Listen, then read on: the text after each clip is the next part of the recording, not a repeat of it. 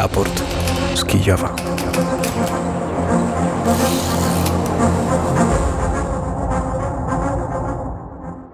652 dzień rosyjskiej inwazji na Ukrainę, inwazji na pełną e, skalę. W dziesiątym roku tej strasznej wojny. Naszą audycję realizuje Wojciech Piątek, kłania się Paweł Bobułowicz. W nocy ukraińscy obrońcy zniszczyli 15 z 18 dronów wystrzelonych przez rosyjskie wojska. Głównymi obszarami ataku były obwody Chmielnicki i Odeski. W obwodzie odeskim Rosjanie uderzyli w infrastrukturę portową, uszkadzając magazyn, elewator, ciężarówki i zabijając jednego z kierowców. Był ukraiński deputowany do Rady Najwyższej Ilja Kiwa, który natychmiast po wybuchu wojny na pełną skalę uciekł do Rosji, gdzie stał się aktywnym uczestnikiem propagandowych programów telewizyjnych, został znaleziony zabity pod Moskwą. Na Ukrainie Kiwa został zaocznie skazany za zdradę stanu i nawoływanie do wojny. Ukraińskie media twierdzą, że za likwidacją Kiwy stoi SBU. Więcej dzisiaj na ten temat będzie opowiadać Artur Żak. Senat Stanów Zjednoczonych zablokował przyznanie pomocy Ukrainie i Izraelowi. Projekt ustawy o finansowaniu wysokości 106 miliardów miliardów dolarów otrzymał tylko 49 głosów. Wszyscy republikanie odmówili poparcia ustawy. Jako warunek nalegali na bardziej rygorystyczne przepisy migracyjne. Prezydent Stanów Zjednoczonych Joe Biden nazwał to szantażem politycznym. Rosja zwróciła Ukrainie kolejnych ośmioro porwanych dzieci. Cztery dziewczynki i czterech chłopców w wieku od 8 do 18 lat zostało uwolnionych za pośrednictwem Kataru. Tak poinformował praw, Rzecznik Praw Obywatelskich Dmytro Łubiniec. Wcześniej ukraińskie władze powiedziały, że Katar chce również pośredniczyć w uwolnieniu ukraińskich zakładników cywilnych z Rosji. Ukraiński Kościół grecko-katolicki wezwał do podpisania petycji w sprawie przekazania Kościoła Świętego Mikołaja w Kijowie rzymskim katolikom. Kościół Świętego Mikołaja od wielu lat jest wykorzystany jako e, sala koncertowa. W czerwcu 2022 roku władze Ukrainy obiecały zwrócić świątynię wspólnocie religijnej. Obiecały, ale do tej pory tego nie zrobiły. Wiadomości przygotowała Daria e, Hordyjko i my przenosimy się do Kijowa, gdzie jest Dmytro Antoniuk. E, chyba w Kijowie jest Dmytro Antoniuk. Dzień dobry. Mm, dzień dobry Pawle. Tak, wciąż jestem w domu w Kijowie. E, Dmytrze, dzisiaj w wiadomościach mało informacji dotyczących sytuacji na froncie. Jakie są te informacje, które ty zdobyłeś? Informacja jest taka, że my próbujemy kontratakować pod Awdijewką i e, chyba to też e, udaje się, chociaż z innej strony e, jest informacja też no, z źródeł na razie rosyjskich, że e, jeszcze więcej przestrzeni na południowej E, zachód od Awdijówki, tam gdzie jest ta strefa e, promysłowa, fabryczna, to tam jeszcze bardziej e, wróg zajął te tereny. Nie, może, nie możemy na razie tego potwierdzić, bo nie ma oficjalnej informacji na ten temat. Jest informacja tylko mówiąca o tym, że my odparliśmy E, kolejne dziesiątki e, ataków e, rosyjskich i za ubiegły miniony dzień zniszczyliśmy ponad tysiąc, znów ponad tysiąc okupantów. E, ponad tysiąc to jest naprawdę e, dużo. E, jeszcze powiem, przepraszam, nie, nie słyszałem, być może ta informacja była wczoraj, ale nad Morzem Czarnym został zestrzelony samolot rosyjski typu Su-24 i o tym teraz krzyczą też publiki rosyjskie, mówiące o tym, że to jest jakaś nowa i daleko zasięg, e, daleko, dale, dalekiego zasięgu broń ukraińska. To nie chodzi o nawet o mm, wyrzutnie Patriot, którzy że być może są tam gdzieś nad Morzem Czarnym, a być może nie, e, ale Według rosyjskich e, publików to mm, akurat z tej broni dalekiego zasięgu został zastrzelony ten bombowiec rosyjski blisko od e, wyspy e, Wężów. I to jest ciekawa moim zdaniem informacja. Co do to może tylko wracania... Dmytrze pozwolisz, tak. bo Wojciech Jankowski oczywiście nas słucha, więc wyspy Wężowej za chwilę na pewno Wojtek by mm, poprawił i może warto dodać, że ten bombowiec leciał prawdopodobnie w celu zbombardowania południowej części Ukrainy i leciał w towarzystwie samolotu myśliwca, a wiadomo, że został zestrzelony właśnie bombowiec. To chyba, nie wiem, czy to nie jest w ogóle pierwsza taka sytuacja. Tak, chyba ja takiego jeszcze nie pamiętam e, od czasów pełnowymiarowej, pełnoskalowej inwazji rosyjskiej, także to jest naprawdę e, ciekawa informacja moim zdaniem. A, e, tak, leciał, żeby bombować obwód odeski, być może samą Odesę. dzisiaj w nocy, jak już powiedziałeś, niestety my mamy zabitego kierowcę jednego z tirów, który miał przewozić ziarno z zboże ukraińskie przez e, granicę e, ukraińsko-rumuńską e, i niestety trzy chyba drony rosyjskich niestety uderzyli akurat tam w tym obwodzie w infrastrukturą portową nad Dunajem. I to jest no, kolejna przykra no, kolejne, e, kolejne skutki tej e, wojny, niestety. E, I może podkreślmy, Dmytrze, też, że warto o tym mówić w kontekście tego, co dzieje się na polsko-ukraińskiej blokadzie, bo gdy ktoś porównuje pracę ukraińskich kierowców i ukraińskich osób, które muszą transportować teraz zboże przez Ukrainę, to tak wyglądają zagrożenia. To nie jest kwestia spadku jakiegoś dochodu, tylko to jest zagrożenie życia. Każdy, kto jedzie po zboże albo dowozi to zboże na przykład do tych portów, jest narażony na utratę życia, czego niestety e, w ostatnie godziny są też e, dowodem, Dmytrze. Dokład, dokładnie tak jest. A ja przypominam Państwu, że na granicy polsko-ukraińskiej e, skutkiem e, tej blokady są dwie śmierci ukraińskich e, kierowców. Dwie, ale jest informacja, że już ktoś trzeciej umarł, tylko ja nie mam jeszcze potwierdzenia tego. Tutaj mamy jedną wątpliwość, jeśli chodzi o e, bezpośredni skutek, czy to jest w wyniku e, blokady, ale na pewno te osoby zmarły na granicy, czy w pobliżu granicy i w oczywisty sposób po prostu te fakty e, się jakoś zaczynają łączyć, ale oczywiście nie możemy odpowiedzieć, czy to jest bezpośrednio w wyniku, w wyniku blokady. Nie ulega żadnej wątpliwości, że warunki, które są tam na granicy, warunki, w których muszą czekać kierowcy, są po prostu niewyobrażalnie ciężkie w przeciwieństwie przeciwieństwie do Co? polskich kierowców, którzy mogą pojechać do domu, którzy mogą stamtąd wyjechać. Ukraińscy kierowcy takich możliwości nie mają. Co najmniej krótko dodam, że wczoraj była, był protest. Wczoraj wiedziałem akurat zdjęcia z protestu spod Sejmu Polskiego, ukraińskich akurat e, kierowców tych ciężarówek i oni tam wystawiali jedną ze zdjęć tego e, jednego ze zmarłych swoich kolegów. I w wyniku tego protestu, pokojowego protestu pod polskim Sejmem, e, został przekazany też, czy podczas tego protestu został przekazany e, list na, e, w, w ręce marszałka Sejmu, który opisuje problem związany z blokowaniem polskiej granicy. Dmytro Antoniuk z nami pozostanie. Dmytro jest właściwie inicjatorem tej rozmowy, którą za chwilę Państwo usłyszycie, bo dzisiejszym naszym gościem jest pan Mirosław Skórka, prezes Związku Ukraińców w Polsce. Dzień dobry, panie prezesie. Dzień dobry, dzień dobry, witam Państwa.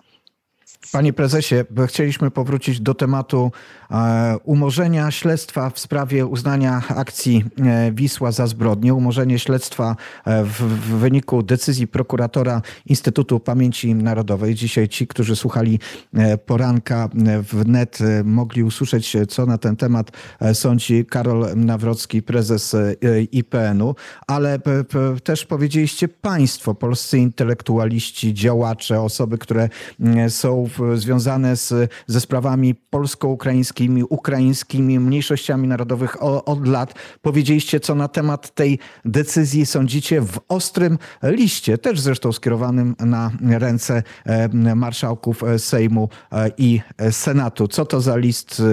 Co się w nim znalazło, panie prezesie? List jest odpowiedzią środowisk e, zaangażowanych że tak powiem, od zawsze, to znaczy co najmniej od lat 80., mm, czyli jeszcze z czasów komunizmu, y, w proces polsko-ukraińskiego porozumienia czy zrozumienia i pojednania. bo są to dwa procesy, które się uzupełniają, które są dla siebie potrzebne i mogą tworzyć jakiś taki trwały element czy fundament współpracy. List jest wynikiem, jest odpowiedzią na oburzający, oburzającą decyzję, decyzję Instytutu Pamięci Narodowej, która uznaje, że akcja Wisła nie była zbrodnią. Śledztwo zostało umorzone, natomiast umorzenie śledztwa zostało umotywowane tym, że akcja Wisła nie jest, nie ma cech zbrodni. I umorzenie, uzasadnienie tego, tej decyzji jest po prostu, wywo, wywołało oburzenie. Dlaczego? Dlatego, że ono jest absolutnie sprzeczne z i wiedzą historyczną, którą my posiadamy, która jest zebrana w materiałach, dokumentach dotyczących akcji Wisła, w relacjach tysięcy świadków, osób, które przeżyły akcję Wisła, ale też jest, że tak powiem, potwierdzana przez dokumenty, przez wypowiedzi i Senatu Rzeczypospolitej Polskiej, i prezydentów Kwaśniewskiego i Lecha Kaczyńskiego, którzy jednoznacznie stwierdzali, że akcja Wisła miała charakter zbrodniczy. Natomiast to co, to, co zaprezentował IPN w ostatniej wersji, czyli tej w ostatniej ocenie, jest po prostu powrotem do narracji, ja bym powiedział, takiej bierutowsko-moczarowskiej na temat tego, jak ma wyglądać, jak wyglądała historia polsko-ukraińska, przy czym w niektórych momentach samo umorzenie jest w wielu momentach bardzo sprzeczne ze sobą. Jeżeli się poda dokładnie analizie to, co tam jest napisane, to tam jest dużo wewnętrznych sprzeczności w tekście. Natomiast konkluzja, że tak naprawdę ludność ukraińska oczekiwała i prosiła o wysiedlenie, bo tak wynika jakby z tego dokumentu, no to przeszło nawet, nie wiem, najbardziej, najbardziej skrajne, skrajne wypowiedzi satyryków polskich poprzedniego okresu.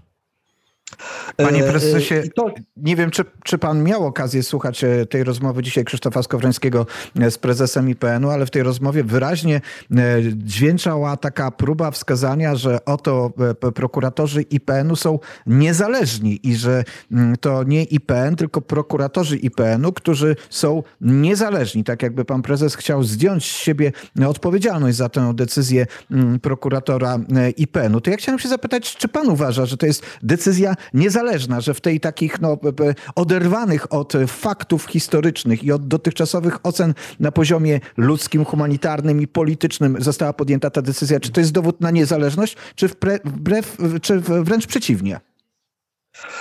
Ja wiem, że strukturalnie pion, pion prokuratorski IPN jest niezależny od prezesa, w sensie nie jest mianowany przez prezesa i prezes IPN nie może go odwołać. Jest to pion, który jest mianowany przez ministra sprawiedliwości. To są ludzie, że tak powiem, ministra Ziobry, którzy podpisali i jakby procedowali tą, tą, tą procedurę. Przypomnę tylko, że śledztwo w sprawie tego, czy akcja Wisła jest zbrodnią, czy nie, jest toczone przez IPN od 2007 roku. Od 2007 roku, w sytuacji, kiedy zostało wysiedlone 140 tysięcy ludzi, kiedy mamy gigantyczną bibliotekę, IPN nie jest w stanie stwierdzić, czy to była zbrodnia, czy nie była zbrodnia. Znaczy nie, nawet nie to. Nie, nie. IPN stwierdza, że to nie była zbrodnia. To po pierwsze. Po drugie, ja rozumiem, że pan prezes Nawrocki jako osoba, która nie ma bezpośredniego wpływu na mianowanie prokuratorów pionu IPN-owskiego, jest jednak prezesem organizacji, która to firmuje, bo ten komunikat pokazał się na stronie Instytutu Pamięci Narodowej i, i jakby do dzisiaj ja nie widziałem oficjalnego komunikatu pana prezesa, która się odcina od decyzji prokuratorów. I, I jeżeli to jest tak, że jest to decyzja sprzeczna w instytucji, to znaczy ta instytucja jest absolutnie błędnie skonstruowana i trzeba albo ją rozwiązać, albo prze, przeformułować zupełnie, bo jesteśmy świadkami schizofrenii która powinna być leczona w sposób radykalny. Dlaczego? Dlatego, że to, co zaprezentował, zaprezentował pan prokurator, podpisując to w imieniu IPN-u, czyli instytucji państwa polskiego, to nie jest decyzja jednej osoby czy jednego historyka, bo historycy mają prawo do różnych własnych poglądów, mają prawo do różnych własnych ocen, mają prawo do tego, żeby pewne rzeczy formułować, bronić. Jest to proces intelektualny, naukowy i dozwolone. Ale jeżeli występuje osoba w imieniu instytucji państwa polskiego, to wypowiada się w imieniu państwa polskiego. I my mamy w, w imieniu państwa polskiego orzeczenie, że y, y, deportowanie 140 tysięcy ludzi to nie była ewakuacja. To jest, to, tam są używane eufemizmy. Mówi się o ewakuacji i ewakuować możemy ludzi podczas powodzi. Natomiast przesiedlono 140 tysięcy ludzi pod przymusem wojskowym w asyście wojskowej osiedlono ich na miejscach, gdzie oni byli zmuszeni do osiedlenia. Nie było możliwości wybierania sobie, tak jak piszę w tym oświadczeniu. Ludzie zostali przez kilka lat, byli represjonowani. Kościół, główny ich, główna ich instytucja religijna, czyli Kościół grecko-katolicki został zdelegalizowany. Nie było, tutaj w tym uzasadnieniu mówi się o tym, że prawa religijne były szanowane. Nie były szanowane. Ci ludzie byli prześladowani religijnie. E, w państwie komunistycznym nas to nie dziwiło, ale to, że państwo, że dzisiaj e, w 2023 roku państwo polskie uznaje, że zlikwidowanie kościoła nie było prześladowaniem religijnym jest po prostu absurdem. Panie prezesie, do... w, Panie prezesie, w komentarzach do jednoznacznych ocen, e, które padły na naszej e, antenie ze, ze strony i profesora Grzegorza Motyki, i ze strony prezesa Rafała e, Dzięciołowskiego, w tych komentarzach pojawiały się takie stwierdzenia, między innymi. Trzeba było wszystkich przesiedlić na Ukrainę, to może nie trzeba było wysiedlać Niemców z terenów Polski. Dlaczego jest tak wielka różnica w tych no, niedopowiedzianych może do końca historiach czy sytuacjach e, historycznych. Dlaczego jest różnica pomiędzy mm, wysiedlaniem społeczności ukraińskiej, łemkowskiej e, z terenów południowych Polski, a na przykład wysiedlaniem Niemców? Po pierwsze, dlaczego jest różnica? Trzeba, się, trzeba postawić się zapytanie, po, po co w ogóle akcja Wisła była realizowana? W uzasadnieniu prokuratorskim y, jest, jest duży, duży akapit o konieczności o walce z UPA.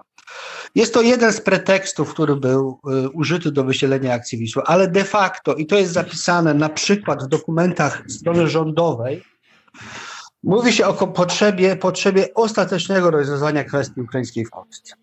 E, I to było robione w kontekście, i oczywiście nie chodziło tutaj o eksterminację typu Holokaust, ale jednak o to, żeby, lud, żeby społeczność ukraińska w Polsce przestała istnieć. Skoro nie została wy, wysiedlona czy nie przesiedlona na Ukrainę, to trzeba jej się było pozbyć. Chodziło o to, żeby, żebyśmy mieli państwo, żeby Polska była państwem monoetnicznym i dlatego dokonano takiej deportacji.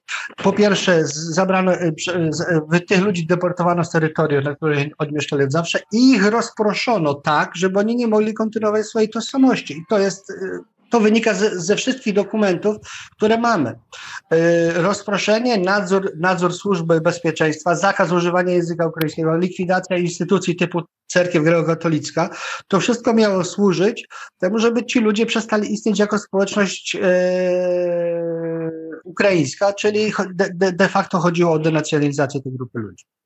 Natomiast kwestia wysiedlenia Niemców to była kwestia zupełnie inna. To była kwestia, kwestia taka, że ci ludzie którzy czuli się Niemcami, nie chcieli mieszkać w Polsce. Raz po drugie, dla, dla Polski też było dla państwa polskiego wówczas y, ważne było te, to, żeby budować ciągle społeczność monoetniczną i to był też dobry argument, żeby się tych ludzi z Polski pozbyć.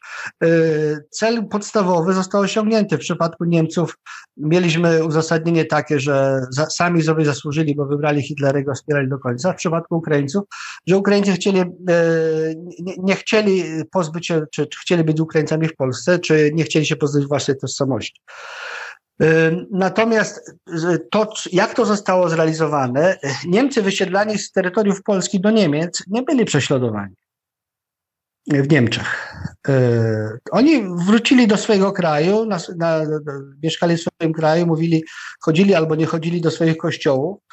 Ukraińcy deportowani na ziemię zachodnie i północne mieli zakaz używania języka, mieli zakaz, nie można było chodzić do własnej cerkwi, bo jej nie było, była delegalizowana.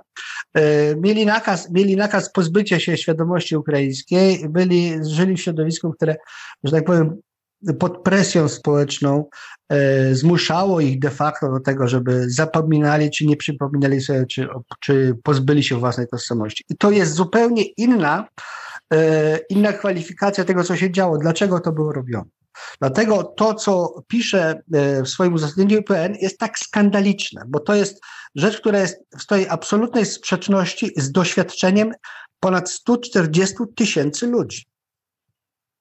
Panie prezesie, e, dla mnie z mojej perspektywy w ogóle się nawet wydaje absurdalne, że my musimy do tego powracać i tłumaczyć rzeczy, które wydawałoby się, że są tak oczywiste, że mogą tylko i wyłącznie wymagać potężnych aktów politycznych, aktów potępienia albo e, aktów, w którym po prostu będzie wskazywany jakiś kierunek, co zrobić e, w przyszłości. Jednak przez tę decyzję prokuratora, jak widać, musimy wracać do tych wydarzeń i, i, i, i na nowo opowiadać o czymś, co, co, co wydawało się oczywiste ale chciałem też pana zapytać o losy tych, których próbowano pozbawić własnej kultury, języka, e, religii. Jak dzisiaj wygląda życie tej społeczności e, wysiedlonej ze swoich e, domów? Na ile to, co zresztą też prokurator IPN pisze o tym, że można było swobodnie powracać i tak dalej, na ile to jest faktem, a na ile przede wszystkim po prostu Ukraińcy, Łemkowie przechowali swoją tożsamość narodową, czując się obywatelami Polski?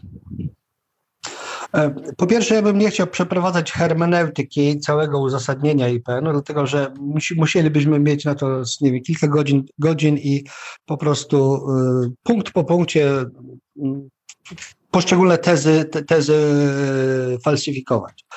Dlatego nie będę tego komentował więcej. Natomiast jeżeli chodzi o to, jak społeczność ukraińska dała sobie z tym radę, oczywiście dała sobie radę dlatego, że ludzie przed, yy, domagali się tego, żeby yy, zachować swoją tożsamość i pierwszym instrumentem, który, yy, który mogli wykorzystać, to była próba odrodzenia czy próba stworzenia jakiejś alternatywy dla życia religijnego i próba organizacji życia religijnego, więc przede wszystkim Kościoła Grecko-Katolickiego w Polsce, które było instytucją bardzo ważną dla, dla tej społeczności.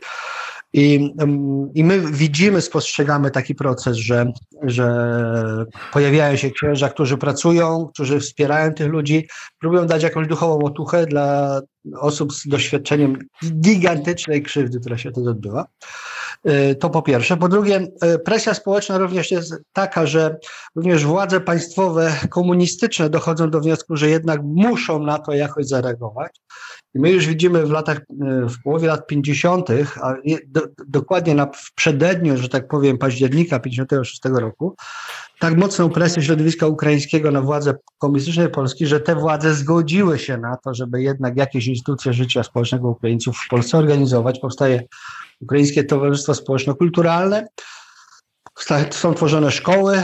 De facto jest milcząca e, zgoda, chociaż z ogromnymi e, oporami i działaniami kontra na to, żeby tworzyć jakąś sieć duszpasterstwa grekokatolickiego w Polsce. E, duszpasterstwo prawosławne się rozwija, ale e, ludzie uświadamiają sobie, że Kościół prawosławny wobec tej społeczności ukraińskiej nie zachowuje się lojalnie zbytnio. I ten proces, proces przede wszystkim walki o to, żeby zachować swoją tożsamość przez, przez wysiedlonych Ukraińców, Łemków, e, trwa. E, dzięki temu my mamy w Polsce pojawiają się szkoły ukraińskie. Dzięki temu e, tworzy się sieć instytucji kulturalnych, czyli świetlic, klubów, zespołów artystycznych, które są, powstaje czy tworzy się ukraiński tygodnik Nasze Słowo, działa, zaczyna działać Ukraińskie Towarzystwo Społeczno-Kulturalne, które musi być ograniczone w swojej działalności przede wszystkim do e, zachowania elementów kultury, czy, czy, czy tożsamości raczej kulturalnej. Towarzystwo nie może formułować jakichś oczekiwań politycznych, na przykład związanych z rozliczeniem deportacji. E, I to się powoli dzieje. E, liberalizacja w Polsce, która postępuje powoli, doprowadza, doprowadza również do tego, że środowisko ukraińskie e, staje się bardziej widoczne. Wydaje mi się, że dopiero lata 80., więc okres Solidarności i opozycji po stanie wojennym, to jest czas, kiedy można mówić o i potrzebach, i o tym, co się stało, E, ze społecznością ukraińską i o tych również mitach i stereotypach, czy tych kalkach propagandowych, które zostały nam e, wprasowane w świadomość, przez władze komunistyczne, do których a propos nie możemy się oderwać do dzisiaj i generalnie też to, też to mm, uzasadnienie IPN-u jest pełne takich klizi kalek przeniesionych z okresu propagandy bolszewickiej w Polsce. E, to, to jest skandaliczne. I to jest ten moment, który dla nas jest ważny, jako dla społeczności ukraińskiej w Polsce, że my możemy e, w wolnej Polsce już e, sformułować swoje oczekiwania, my możemy w wolnej Polsce już mieć swoich posłów w parlamencie, możemy, na, nasze organizacje mogą się rozwijać, ale jednocześnie jesteśmy, stajemy się bardzo ważnym środowiskiem dla e, prowadzenia dialogu polsko-ukraińskiego, dla porozumie, poznania i, po, i porozumienia polsko-ukraińskiego. I te środowiska ukraińskie w Polsce są w tej kwestii bardzo aktywne. E, Ja myślę, że to, co się stało po 24 lutego w Polsce 2022 roku, czyli po, po tej mm, agresji Rosji na Ukrainę, pokazało, na ile społeczność ukraińska w Polsce okazała się sprawna i, jakby powiedział, państwowo użyteczna w momencie, kiedy trzeba było odpowiedzieć na ten gigantyczny kryzys. Myśmy się okazali społecznością, Panie, która... panie prezesie, niestety kończy nam się czas. Proszę tylko powiedzieć, czy jest jakaś reakcja na wasz list otwarty, e, czy jest już jakaś informacja zwrotna, używając takiego nie najbardziej eleganckiego e, określenia? Nie mamy żadnej, nie mamy żadnej informacji. y, IPN nie my jesteśmy stroną, która występowała do IPN-u w sprawie tego śledztwa. My nie mamy oficjalnej odpowiedzi, oprócz tego oficjalnego komunikatu, ale nie dostaliśmy oficjalnej odpowiedzi jako strona. To jest też bardzo, bardzo dziwne. E, Natomiast e, wystąpiliśmy już na drogę złożenia zażalenia i odwołania do tej decyzji. Będziemy wykorzystali wszystkie środki prawne, które pozwolą nam na to, żeby jednak prawda o tym okresie i prawidłowa ocena tego, co się wydarzyło w Polsce, się, w Polsce zaistniała. E, A my będziemy obserwować ten proces i o faktach historycznych e, będziemy e, Państwu opowiadać i przypominać, jeżeli jest taka potrzeba. Pan Mirosław Skórka, prezes Związku Ukraińców w Polsce, był Państwa i moim gościem. Bardzo serdecznie, panie prezesie, dziękuję. Dziękuję bardzo i pozdrawiam wszystkich. Też pozdrawiamy. Niestety nie udało nam się opowiedzieć o Ili Kiwie, ulubionym bohaterze Artura Żaka. Artur czekał cały czas w Lwowie na tą szansę, więc na pewno ta opowieść pojawi się w jutrzejszym raporcie e, z Kijowa. Zapraszam Państwa do naszej akcji patronite.pl kośnik radio wnet i dołączenie do naszej załogi na żółtej łodzi podwodnej. A za chwilę już w wiadomości kłania się Paweł Bobułowicz. Do usłyszenia. Raport z Kijowa.